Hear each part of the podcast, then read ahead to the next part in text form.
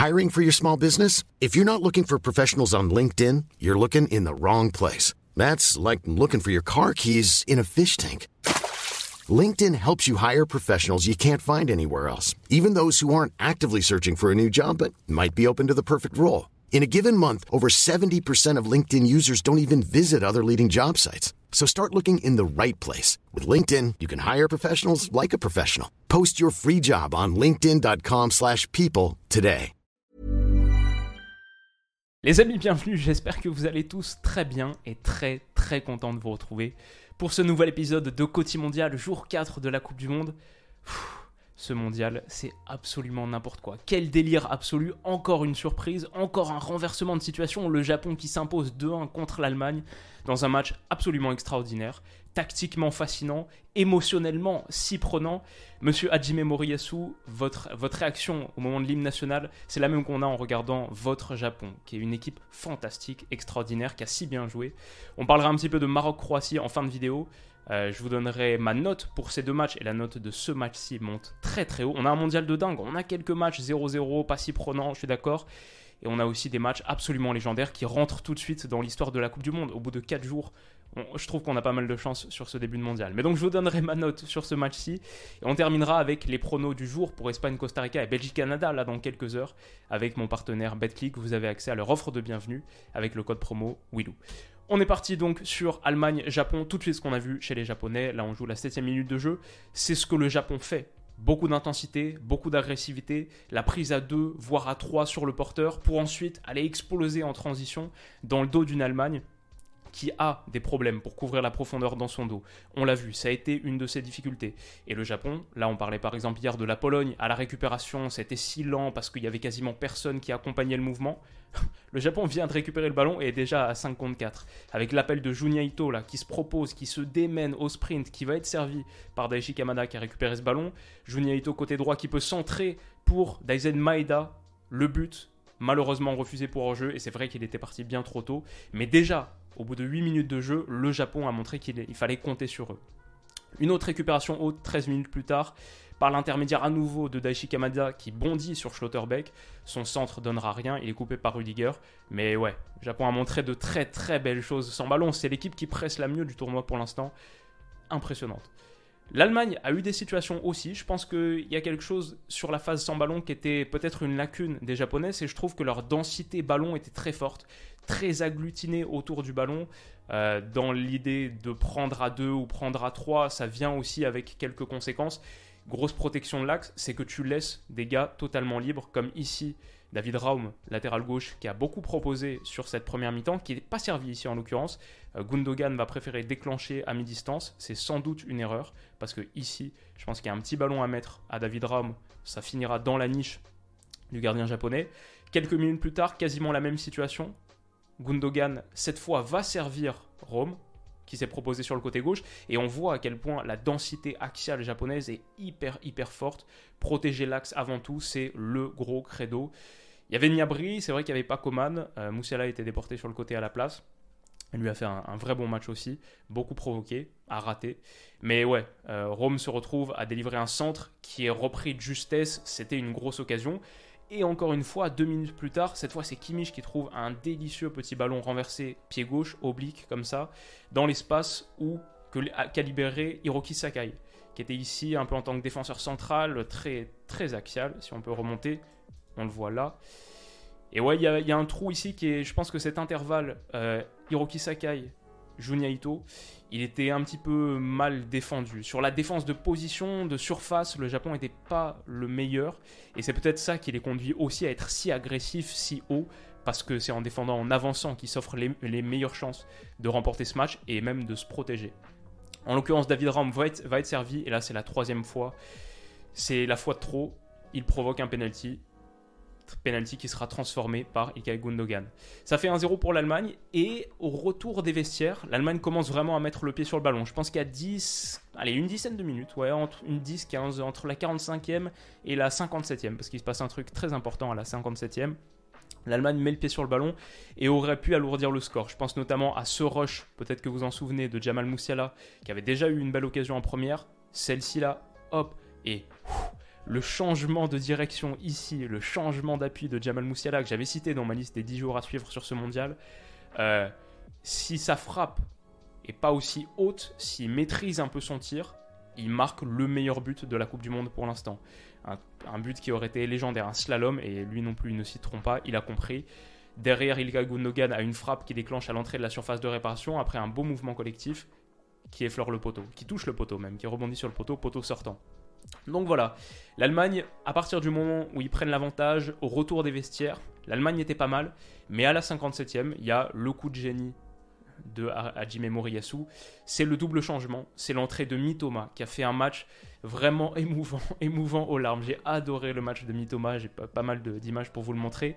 Et l'entrée de Takuma Asano, bien sûr qui a été énorme lui aussi, en lieu et place de Daizan Maeda. Je vous mets ici, Takuma Asano, super super entrée il est là, et quelques minutes plus tard, je crois que c'est une dizaine de minutes plus tard, Ritsu Dohan entre. 13 minutes plus tard, Ritsu Dohan entre, et lui aussi a été très très bon. Triple changement d'Ajime Moriyasu, totalement couronné de succès.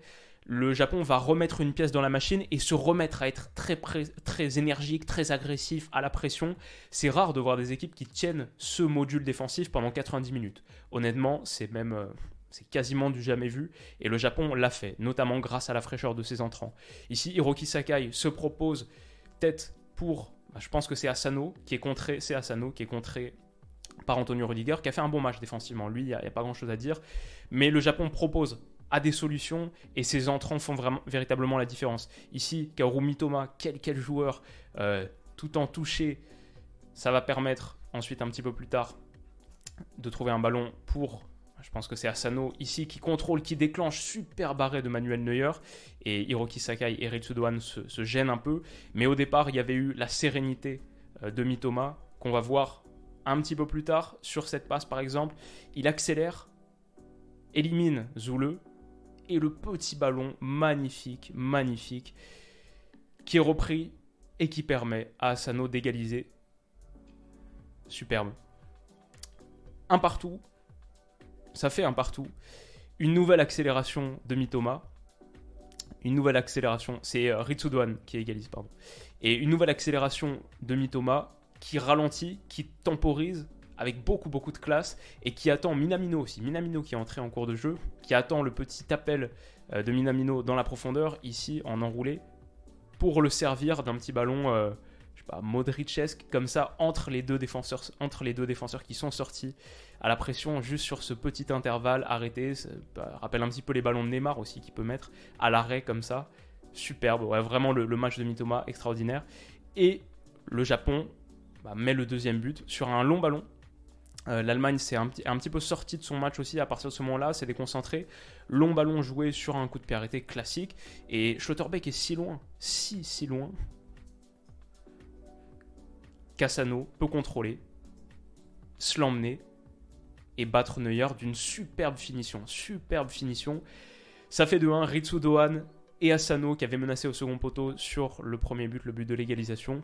Euh, match émouvant de A à Z pour des Japonais qui, même à la 95e et 28 secondes, ne baissent pas leur bloc, n'attendent pas, presse, continue de presser, d'être si agressif, de récupérer des ballons hauts comme ça, la débauche d'énergie, le niveau d'engagement collectif, c'est une vraie équipe de foot. C'est une vraie équipe de foot. Quand le foot est joué comme ça, avec un sens du collectif si fort, si puissant, c'est juste un régal absolu.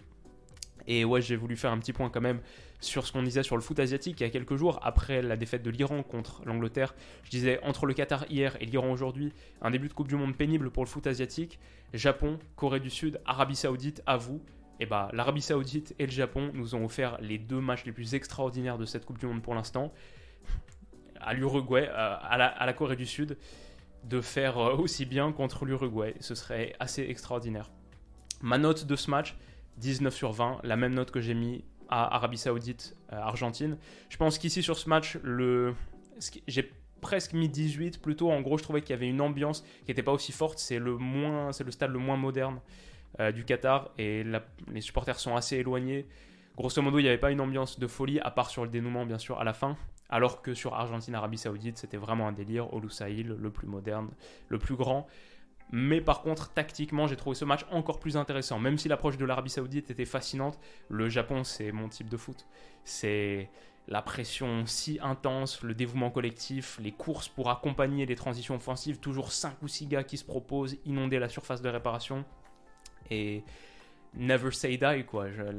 L'attitude de le match n'est jamais fini, les changements de Moriyasu qui font la différence. Juste un super, super match du Japon et un match hyper divertissant comme ça en milieu de journée qui fait du bien parce que juste après ce Maroc-Croatie qui était un peu plus terne, cette Coupe du Monde avait besoin de retrouver un petit peu, un petit peu d'allant.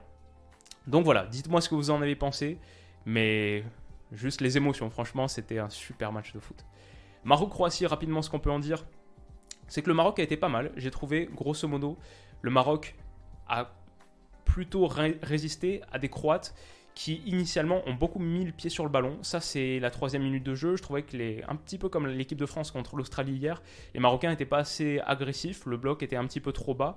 Et c'était dommage parce que cette Croatie, on savait que ces trois offensifs, c'est pas des attaquants de profondeur. Vlasic côté droit, Perisic côté gauche et Kramaric dans l'axe, c'est pas des attaquants à forte mobilité qui peuvent exploser dans la profondeur. Du coup, c'est pas comme s'il y avait un danger particulièrement marqué à presser la Croatie. Je pense qu'au contraire, la Croatie, elle avait vraiment besoin besoin d'avoir ce jeu de possession lent, calme, pour s'approcher de la surface de réparation, parce qu'elle ne peut pas être très menaçante dans la profondeur. Ici, on le voit par exemple, Nicolas Vlasic tente d'accélérer, ben non, très vite, il se ravise et va recycler, repasser derrière pour installer une phase de possession un peu plus longue.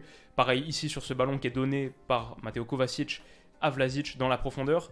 Non seulement il n'a pas la mobilité, mais il n'a pas vraiment la vision et le sens des transitions offensives, des attaques rapides, il voit pas que le ballon est derrière lui. Il n'a pas anticipé cette passe en profondeur. Du coup, au moment où il regarde derrière, le ballon est déjà devant lui et ça va rien donner pour la Croatie. Cette Croatie n'était pas du tout menaçante dans la profondeur. C'est pour ça que je voulais voir le Maroc plus agressif parce que cette profondeur n'était pas vraiment une menace et ils l'ont été. Ils l'ont été. Ils ont commencé à l'être. Ziyech qui a pas mal pressé, des initiatives individuelles, ballon récupéré ici. À nouveau là, on voit Ziyech et Nesiri. Nesiri qui est pas un très bon finisseur, mais qui est un très bon attaquant de pressing un attaquant défensif qui ne ménage pas ses efforts.